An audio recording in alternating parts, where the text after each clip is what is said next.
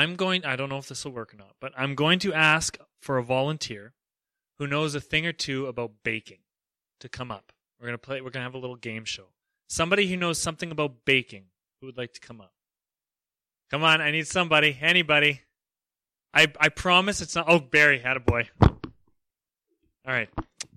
So this may not work, but Barry, I want you to try your best to answer these questions. The scenario is that we are making chocolate chip cookies, okay? But things are going wrong. I keep reading the recipe wrong, and you will explain what the mistake is and what the consequences are. Okay. So, the recipe calls for two large eggs, but I haven't got any eggs, Barry. What will happen to our cookies if I don't add eggs? What's this got to do with bacon? Baking. Oh, baking! I heard bacon. No, not bacon. Baking. So you sit down. okay, no eggs. They won't rise properly. Anything else? Anything else that will happen if you don't have eggs? They'll taste funny. It will taste funny. Eggs add flavor, they add texture, they also bind the ingredients together so it'll be crumbly and not as good. Yeah. I do. I, I studied my baking yesterday. Um, Barry, the recipe also calls for three quarter teaspoons. Yes, you can phone a friend. Yeah. You can phone any friend. Okay. Okay. So our recipe calls for three quarter teaspoon of baking soda, but I only have baking powder handy, so I toss that in instead. What will happen to our cookies? Kate Lorraine, Lifeline. Lorraine, what will happen to our cookies? Baking powder makes them poof up too much. That's right. You're right. Baking soda needs an acid. Baking powder has baking soda in it as well as an acid, so it will double rise in the heat. So, Lorraine, you are right. Good job. I didn't know that until last night. Barry, number three. The recipe calls for one teaspoon of salt, but I don't think there's a difference, so I grab a tablespoon instead. What will happen to our cookies? I don't think it's a big deal. All right, you and me both. What are we doing up here? What is the difference, anybody, between a teaspoon and a tablespoon? A lot. A teaspoon is smaller. Table- That. But I mean, salt is tasty. Okay. Okay. There you go. Barry likes his cookies extra salty. The difference between a teaspoon and a tablespoon is three teaspoons and a tablespoon? Okay. Okay, there you go. And finally, Barry, our chocolate chip cookies require one last dry ingredient chocolate chips. In fact, a 12 ounce bag of semi sweet chocolate chips. Problem there are none in our house, which is actually not ever a problem at the Lance residence. We always have chocolate chips. But question Can you still call it a chocolate chip cookie if you happen to leave out the chocolate chips? Is it even a cookie anymore? What will happen to our baked goods if there's no chocolate chips? We'll give them to our chickens. That's right, because a chocolate chip cookie with no chocolate chips is essentially garbage. That's right. All right. Thank you, Barry. You win. Today's. Um, I've got poppy seed cake for you downstairs. Yeah. You are the first and only ever contestant on Bake Mistakes with Pastor Lance. So, congratulations. The point of this pointless exercise was this if you miss certain ingredients, like if you think you're baking and you're actually thinking of bacon, for example. point is this if you miss certain ingredients like eggs or butter, there will be negative consequences for your final product. If you add the wrong amount, like a tablespoon instead of a teaspoon, there will be negative consequences for your final product. If you use a product that is similar but not quite right, like baking powder instead of baking soda, there will be negative consequences for your final product.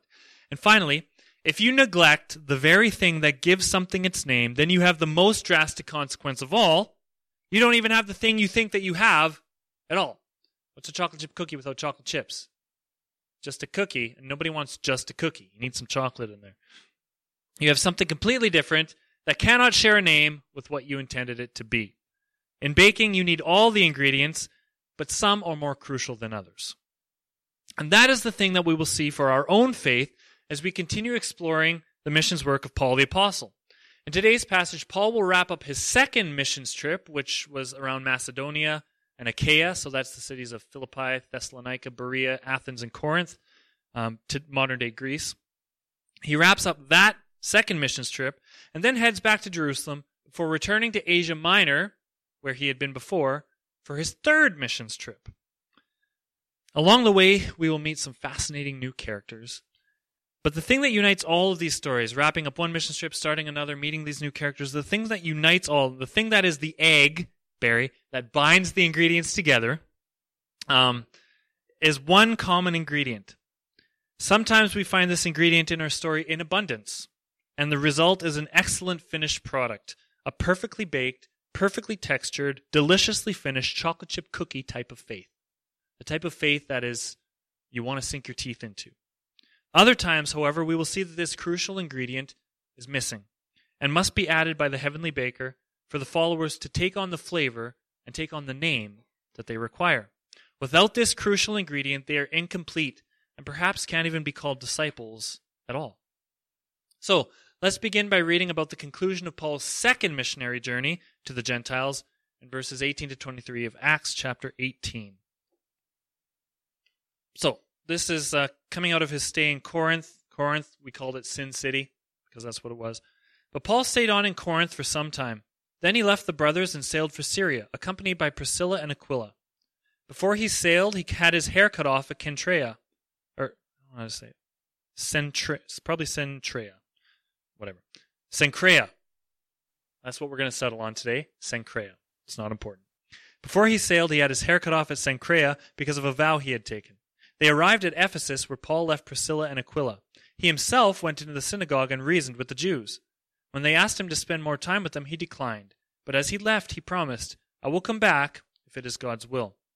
Spoiler alert, it is God's will. He does come back. Then he set sail from Ephesus.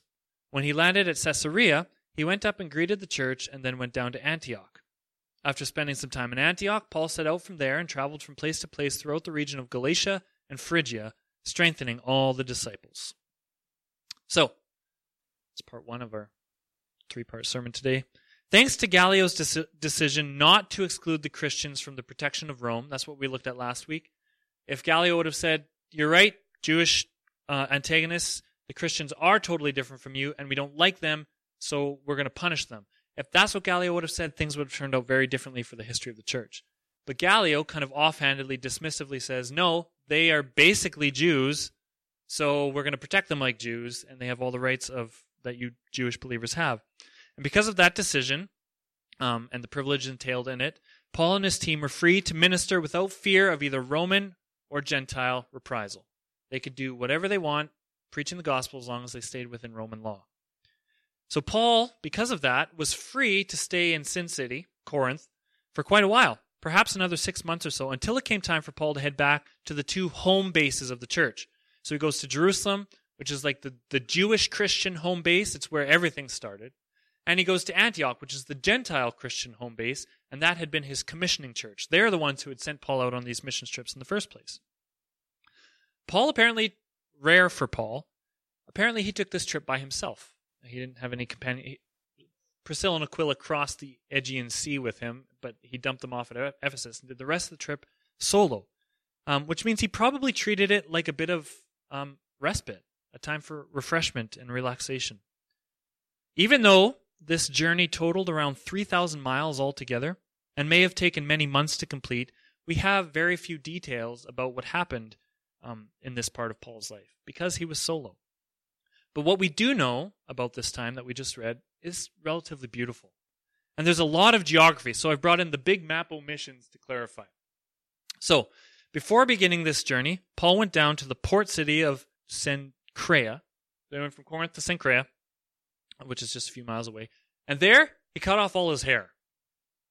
That may sound weird, but it was actually a fairly common practice among Jewish men. Um, it was an, an act of worship upon completing a vow. Most likely, the vow began when the Holy Spirit gave Paul a vision in verses 9 to 10. Remember, Paul was falling into that familiar cycle, preaching to the Jews. Jews reject him, so he goes to the Gentile. Tons of success among the Gentiles, and Paul knew what would happen next. The Jews would get jealous and they would start to persecute him. So, before that could happen, he was feeling really despondent, really down. And God sends him a vision that says, um, verses 9 to 10 Do not be afraid, keep on speaking, do not be silent, for I am with you. And no one is going to attack and harm you because I have many people in this city. So, probably after getting that boost of encouragement, Paul made a vow that he would grow his hair out as a pledge of appreciation for the protection promised to him by the Holy Spirit. Eventually, the time came to leave Corinth, and since the Holy Spirit had fulfilled his end of the bargain, considering all of Paul's time in Corinth had been persecution free, not a single beating, stoning, imprisonment at all.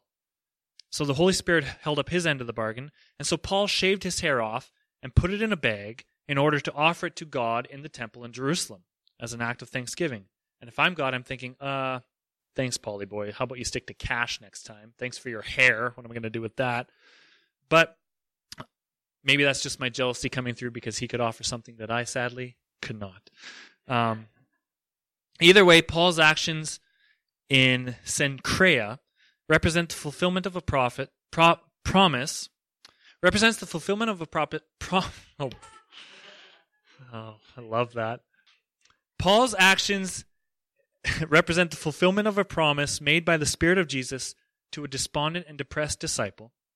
And it also represents the fulfillment of a pro- promise from that same encouraged and enlightened disciple back to the spirit of jesus. So the holy spirit fulfilled his end of the bargain so now paul's fulfilling his end it's actually a really beautiful thing. From Cenchrea, Paul sails across the Aegean Sea to Ephesus, the city he had attempted to enter many months ago. In fact, way back in chapter 16, at the beginning of his second missions trip. Um, but his desire to enter the greatest city in Asia Minor was scuttled by something. Do you remember what it was? Paul wanted to go to Ephesus, but he didn't. Do you remember why that was? If you want to cheat and turn back to chapter 16, you go ahead. Why was it he didn't go to Ephesus and instead went to Philippi and Macedonia? What was the thing that stopped him? What stopped Paul from entering Ephesus and instead sent him north to Philippi was an even earlier vision from the Holy Spirit. Paul was asleep. He has a vision of a man from Macedonia saying, Come here. So don't stay down there in Asia Minor. The vision says, Come up to here. And so he does because of that vision from the Holy Spirit. So that was the reason why Paul ended up in those great cities Philippi, Thessalonica, Berea, Athens, Corinth, and did great work. And because he ended up in Corinth, Gallio gave him this decision says, You're free. Because this man, this vision of this man from Macedonia said, Come here. That was the Holy Spirit at work. But now, several years later, Paul returns to Ephesus, the place he had wanted to be for, for many years now, where he finds something very unusual. He something happens that we read about here in, in Ephesus that was very rare for Paul, and that was faithful Jews who were willing to engage in conversation about Jesus the Messiah. The Jewish people population here, they didn't run him out of town. They didn't persecute Paul. In fact, they asked him to stay and teach some more, and it's Paul who says, No, sorry, actually, I got to go. Paul discerns the Holy Spirit telling him that now is not the time to stay for an extended time in Ephesus. But he promises that, God willing, he will return to Ephesus and continue the ministry. In the meantime, Paul leaves behind his two trusted friends, Priscilla and Aquila, to begin laying the foundation for a community of believers amongst the Ephesians. He then sets off for the Holy Land. There he goes. That's a big trip. Landing in Caesarea, which is kind of the port town for Jerusalem, before ending up in Jerusalem. He probably takes part in the Passover, but he certainly takes his bag of hair and leaves it at the temple, which is, again, very strange. But it's his little offering of thanks. He likely met with the mother church there and encouraged them that, hey, God is at work among the Gentiles. The Jewish Christian church in Jerusalem, not very missions oriented. They're very inward still. Uh, they're very much, um, they, their mission was to the Jewish believers, which is still a noble mission. But Paul probably encouraged them and said, hey, look, the Holy Spirit's at work in the Gentiles as well. Um, he then heads up to Antioch. Again, that's his commissioning church, giving joyful reports to, to, to the church there, the Gentile church there and likely taking a bit of respite, relaxing his weary body, and refreshing his wiry mind. But it wasn't long. He didn't stay, he didn't have his vacation for long. The Spirit soon called Paul to begin his third missions trip, which began with a strengthening and encouraging tour through the cities of Asia Minor. So some of them are probably familiar to you uh, Derbe, Lystra, Iconium, Antioch. Those are places where he and Barnabas, on the first missions trip, had planted communities of people who clung to the way of Jesus despite persecution. These are some of the cities where Paul was stoned almost to death Um, he was run out of town after town after town in this area. And as he goes back, he's welcomed. He experienced none of the persecution he had once encountered there, probably in part thanks to the favorable ruling from Gallio in Corinth. Soon, Paul would be able to make his way to Ephesus to stay for an extended time. In fact, we find out for two years. But in the meanwhile, as Paul is undergoing the journey highlighted behind me on the big map of missions, a very interesting ally is rising to prominence in Ephesus. There's just one problem this ally is missing a crucial ingredient. So let's read verses 24 to 28. Meanwhile, so while Paul is doing this journey around around the Middle East, meanwhile, a Jew named Apollos, a native of Alexandria, came to Ephesus. He was a learned man with a thorough knowledge of the Scriptures. He had been instructed in the way of the Lord, and he spoke with great fervor, and taught about Jesus accurately, though he knew only of the baptism of John. He began to speak boldly in the synagogue. When Priscilla and Aquila heard him, they invited him to their home and explained to him the way of God more adequately. When Apollos wanted to go to Achaia, the brothers encouraged him and wrote to the disciples there to welcome him. On arriving, he was a great help to those who by grace had believed, for he vigorously refuted the Jews in public debate, proving from the scriptures that Jesus was the Christ. Apollos is a cool guy. When I think of the name Apollos, I think of two things that are totally awesome in different ways. I think of my favorite food on planet Earth, Angie, which is baked spaghetti from Apollos in Westlock. Apollo Steak and Pizza. Their baked spaghetti is my favorite. It's so good. And the other awesome thing I think about is James Brown, who became a cultural icon and musical legend when he released his live album, James Brown Live at the Apollo, um, which launched funk music into the mainstream hugely influential. The way that I drum is is largely can be dated back to this album right here. Um, so when I think of Apollos, those are the two things I think about. Just totally legendary, awesome things in my life: spaghetti and drumming. Um, to that list of all-time great Apollos, let's add one more: an extremely passionate, intelligent, and faithful follower of Jesus, who seemed to possess the whole package of what you'd want as a servant of Jesus Christ. He was a preacher. He was a teacher. Super wicked smart, um, passionate, but who was cooking with incomplete ingredients. Something missing with Apollos. See, Apollos was from Alexandria, which is in northern Egypt. Was the second largest city in the whole Roman Empire after Rome itself. Interestingly, like Ephesus itself, Alexandria was home to one of the seven wonders of the ancient world. Anybody know what the, the wonder in Ephesus was? Just in case somebody wants to show off some weird knowledge they know. The the seven wonders of the ancient world, like the pyramids, are the only one that remain. There's Hanging Gardens of Babylon. In Ephesus, it was the temple to Artemis. In Alexandria, it was this giant lighthouse. But it wasn't the lighthouse that was the true wonder of Alexandria. It wasn't the thing that made it renowned throughout the world at the time. The thing that made Alexandria renowned was its library.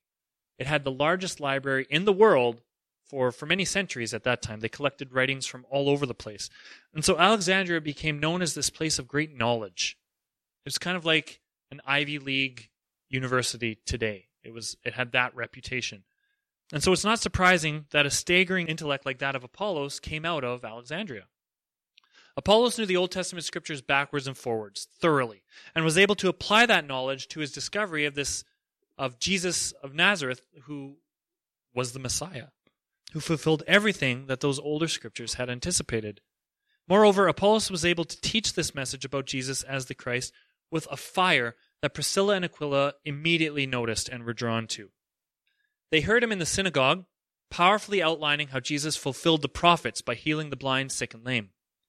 They heard him in the synagogue teaching of how King David's Psalms indicated that Jesus was David's heir to the throne, or how the law of Moses was fulfilled and perfected in Jesus' teachings about humility and compassion and forgiveness, and above all, love for God and for neighbor.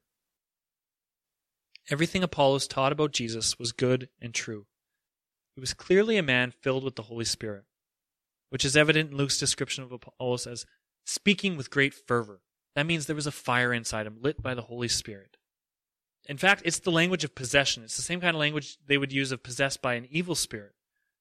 The man not only devoured the scriptures, and articulated it powerfully, but he was aflame with the presence of God's Holy Spirit. It was this Spirit that fueled him and filled him, so much so that Apollos rivaled Paul himself in ability and authority. It's why many people think Apollos was the author of Hebrews. We don't know who was the author of Hebrews, but because Apollos was a powerful speaker to the Jews, and Hebrew is a book for Hebrew people, Jewish people, they think he's the author. In fact, this is how much this is how much Apollos rivals Paul. In Corinth, um, where the church sends Apollos, there arose factions within the church. According to Paul's own writings in 1 Corinthians 3, there were those who were devoted to Apollos and those who were devoted to Paul. And it threatened to split the church. There was the Apollos people and the Paul people. Both Apollos and Paul, by the way, hated that. They didn't want it to be like that.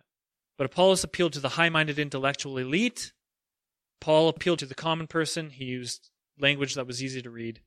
Um, and there was these factions. That's how much of a powerhouse Apollos was. He rivaled Paul himself. We think of Paul as like the greatest, right? Apollos was just as great in his understanding and his preaching.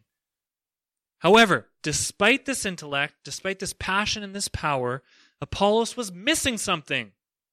His lingering lesson to us, Apollos' lesson to us thousands of years later, is that no matter how intelligent you are, no matter how prestigious your IQ, no matter how renowned your reputation, no matter how convincing your message, there is always room for growth. You are never fully, you never fully understand all there is to understand about the scriptures and about God himself. Never. Apollos knew only of John's baptism, which was a baptism of repentance. He apparently knew nothing about the greater baptism that followed. That was the baptism of the Holy Spirit on the day of Pentecost in Acts 2, when Jesus' presence descended to live with his people. The baptism of the Holy Spirit was the thing that John's baptism pointed to and anticipated. And so Apollos knew only of this anticipation. He knew only of the act of repenting, getting ready for the Messiah. He knew that was Jesus. But Apollos knew nothing about the baptism of the Holy Spirit, that God himself comes to live in and with his people. And so his teaching was inadequate. He was missing something. And so, displaying an uncommon sort of wisdom and discretion, Priscilla and Aquila pull Apollos aside. They actually take Apollos into their home and completed the portion of his education that was most lacking. To me, this is a truly beautiful scene. Priscilla and Aquila are powerful in their own way. They're powerful in the way we talked about a communion. When, when the disciples are arguing over who's the greatest, Jesus says, No, to be the greatest, you must become like a what? A servant. And that was Priscilla and Aquila. They were a married couple who were servants, not preachers. They were like the eggs, the emulsifiers, the binding agents that held the church together. They were content to build their tents and demonstrate love, encouragement, and hospitality to, to all those who came into their bubble. And that included Apollos. And here's the real miracle. When when Apollos, this intellectual elite, when he encounters these two humble servants who pull him aside and say, Hey, listen, you're missing something. He had enough humility to accept this teaching from these two unassuming servants. That's the miracle. How many people do you know who are brilliantly smart and are totally firmed up in their intelligence? Like you can't, they are unshakable in what they think they know. Sometimes that's me, honestly, even though I'm not unshakably smart. I still get firmed up in what I think I know. The humility of Apollos to accept the teaching and correction of these humble servants, Priscilla and Aquila, is beautiful.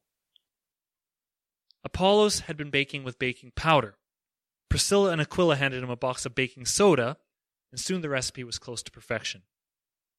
Apollos' humble willingness to climb down off his soaring intellect and allow himself to be corrected is a challenge to each one of us today. I may lack many of Apollos' ingredients. I don't have his brains, his passion, his depth of understanding, or his preaching ability. Apollos was a two in a generation kind of a teacher. It was him and Paul, that's it. But the one ingredient I cannot miss, and we cannot miss, you don't need to be super smart. You don't need to be the most powerful preacher, but you cannot miss this. You cannot miss his humility. The same Holy Spirit who stoked the fires of Apollos' incredible mind was also the same Holy Spirit responsible for chopping his ego into little bits. And once his ego was chopped into little bits, it was It was fed into the, the Spirit's fire, and the flames rose even greater, and the fervency and passion of Apollos rose even greater because he was so humble and willing to grow. Many thousands would be warmed and guided by the glow of his inner fire because he was willing to accept correction and teaching. All because he got the ingredients straightened out. You were missing one thing, Apollos. You didn't know that the Holy Spirit came. And with that, he was more complete. I can tell that, that we're getting tired. And maybe it's because I keep talking about food and it's lunchtime. But I have one more quick story to share. And it's very similar to the one we just read about Apollos. Um, after Apollos leaves Ephesus, Paul returns to Ephesus. So they, they're not in the same place yet. And when Paul returns to Ephesus, he makes a really strange discovery. So this is verses 1 to 7 of chapter 19. While Apollos was at Corinth, Paul took the road through the interior and arrived at Ephesus. There he found some disciples and asked them, Did you receive the Holy Spirit when you believed? They answered, No, we've never even heard that there is a Holy Spirit. So Paul asked, Then what baptism did you receive? John's baptism, they replied. Paul said, John's baptism was a baptism of repentance. He told the people to believe in the one coming after him, that is, in Jesus. On hearing this, they were baptized into the name of the Lord Jesus. When Paul placed his hands on them, the Holy Spirit came on them, and they spoke in tongues and prophesied. There were about 12 men in all. I think it's funny that it's about 12. You can count to 12.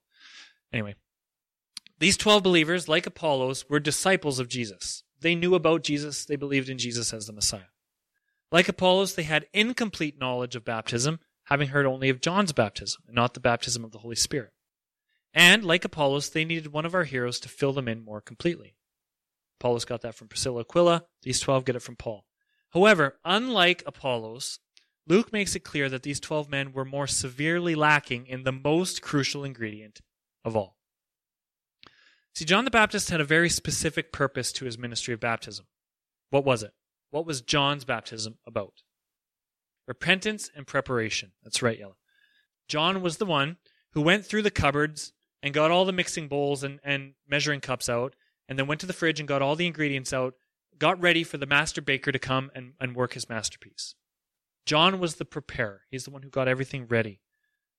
He prepared the people's hearts for the arrival of the Messiah, and he made it clear that when the Messiah arrived, there would be the initiation of a new baptism. This is Luke 3, where it says, The people were all wondering in, in their hearts if John might possibly be the Messiah. John answered them, I baptize you with water, but one who is more powerful than I will come, the straps of whose sandals I am not worthy to untie. He will baptize you with what? The Holy Spirit and with fire. I'm doing this baptism now but it's only in anticipation of an even greater baptism to come by an even greater servant of God, the Messiah, in fact. So these 12, they knew about John's baptism. They knew about repenting, getting your heart ready to accept Jesus. They even knew about Jesus because Luke calls them disciples. That doesn't mean they're disciples of John. Otherwise, Luke, when he wrote this, would have said they were disciples of John. They were disciples, meaning disciples of Jesus. So they knew about Jesus. They knew about getting their hearts ready. They did not know about the Holy Spirit. Apparently, these 12 dudes, as much as they knew about John and his baptism, they knew nothing about John's real purpose, which was pointing people to Jesus.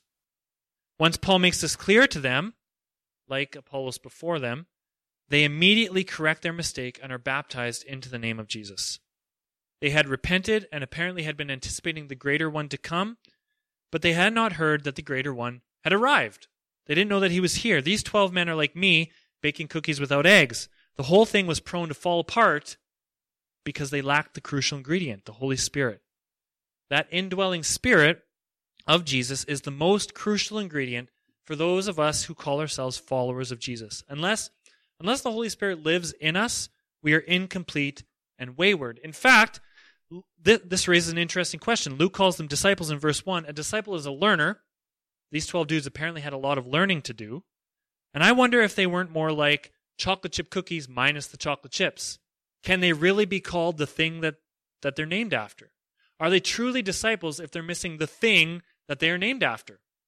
If they are following Jesus but don't have Jesus in them, are they fully disciples yet?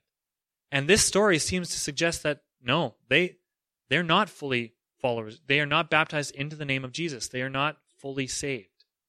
They are like chocolate chip cookies without the chocolate chips. They're missing the crucial ingredient. Certainly, they were cookies of some sort. They were in the, the realm of discipleship. But without that one crucial ingredient, which is receiving the Holy Spirit in the name of Jesus, they couldn't be called by the full name. They were baking with baking powder instead of baking soda. Close, but not quite right. And the consequences were negative. They were missing the most important thing, the living presence of the one that John had pointed to. They remind me of my friend Jordan Blassetti. Um, one time I went to Wendy's with him, and he was excited to see that the the bacon mushroom melt was back on the menu. He had been waiting for the bacon mushroom melt, waiting and waiting and waiting for it to come, and he got there and he found out it had been there for weeks already, and he had missed it. He he knew it was coming. He didn't know that it was already there. And that's exactly what happens with these Ephesian believers. They knew the Holy Spirit existed. They knew that John had baptized, getting ready for someone to come. They just hadn't put the pieces together. They didn't know he was there. He was available to them already. You could have the bacon mushroom melt now if you want. That is the Holy Spirit. And so once they were corrected about their crucial missing ingredient, they fixed their mistake. And immediately that missing ingredient made his triumphant arrival. It was like a mini Pentecost in the city of Ephesus. Along with the Holy Spirit came the signs of his power. So glossolalia, speaking in tongues, we talked about that a year and a half ago and prophetic proclamations of glory and truth. The Holy Spirit came, we filled with the Holy Spirit, began speaking in other tongues, these miraculous signs that now they are fully saved. There's probably a discussion about baptism that we can have here, since that was what, what, what was at the root of both Apollos' and the 12 Ephesian believers' mistake. It's what they were missing. It's what made them incomplete, was they hadn't been baptized with the Holy Spirit. In fact, the only occur, occurrence of rebaptism, of being baptized for a second time in all of the Bible, is here. It's these 12 guys. But that's a conversation we can have after we've had snacks, since you're all hungry with my talk of chocolate chip cookies, baked spaghetti, and bacon mushroom melts from Wendy's. So that can wait. For now, I want to close by returning to my original metaphor. I said at the beginning, there's one crucial ingredient that links all of these stories, and that ingredient is the Holy Spirit. In the case of Paul, winding down his second missions trip and beginning his third, that ingredient is found in abundance. He has tons of Holy Spirit in him. And the result is a perfectly baked, perfectly textured, perfectly delicious, finished chocolate chip cookie type of faith. The Holy Spirit had repeatedly spoke to Paul in visions. He said, "Don't go to Ephesus." He said, "Go to Macedonia." He said, "Don't be afraid in Corinth." And he said, "Don't stay in Ephesus." Over and over, you get the impression that Paul is totally tuned in to the Holy Spirit. And each time Paul was receptive to the Holy Spirit's leading, he listened. That's what makes Paul's faith so delicious his willingness to obey, to heed the, the, the teaching of the Holy Spirit. Paul had all the necessary ingredients. He had desire, he had passion, he had wisdom, he had thankfulness, he had submission, he had grace, he had everything you needed to be a, a powerful apostle, but it was all held together by his faithfulness to listen and obey calling of the Holy Spirit. And the results?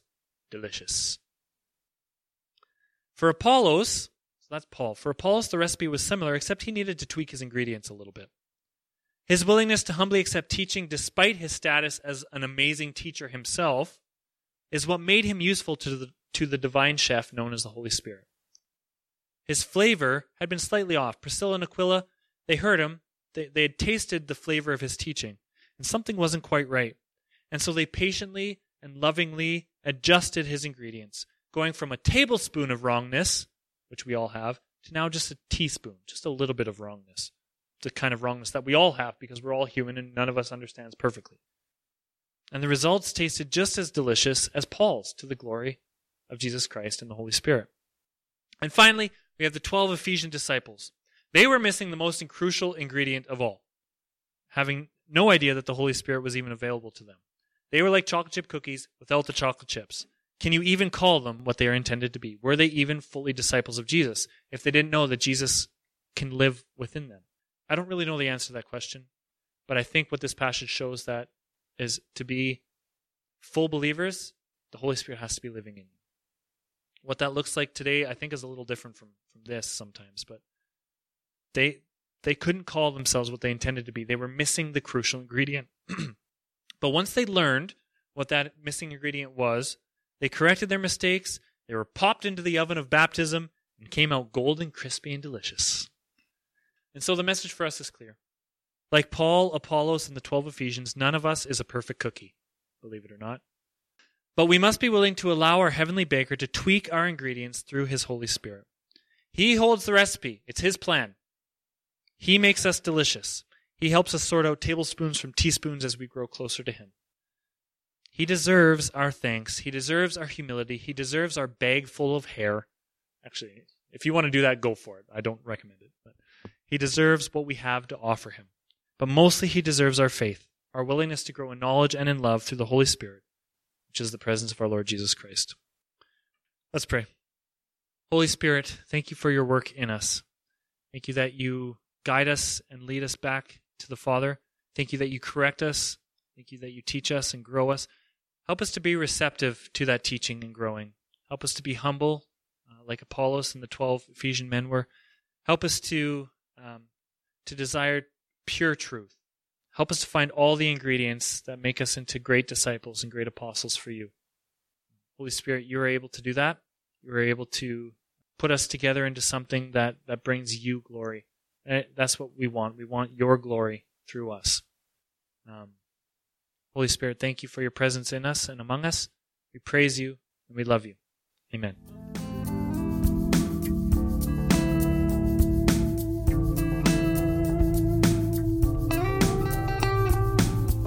Got to do with bacon? No, not bacon. Baking.